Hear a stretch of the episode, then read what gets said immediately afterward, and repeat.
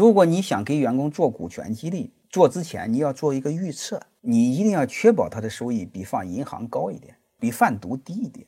这个背后两个逻辑：如果收益率比银行低，说明什么？说明你的价格卖高了，你在坑人家，他有可能不买，会让你没面子。就相当于东西卖贵了，收益率变低了嘛？你就租房子似的，如果你买贵了话，房租收益是不是降低啊？如果收益太高了，意味着什么？意味着你卖便宜了。你卖贵了，人家不买；卖便宜了，你不是吗？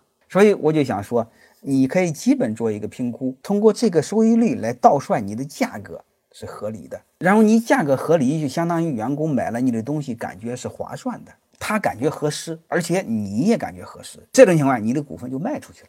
欢迎各位同学的收听，可以联系助理加入马老师学习交流群：幺八九六三四五八四八零。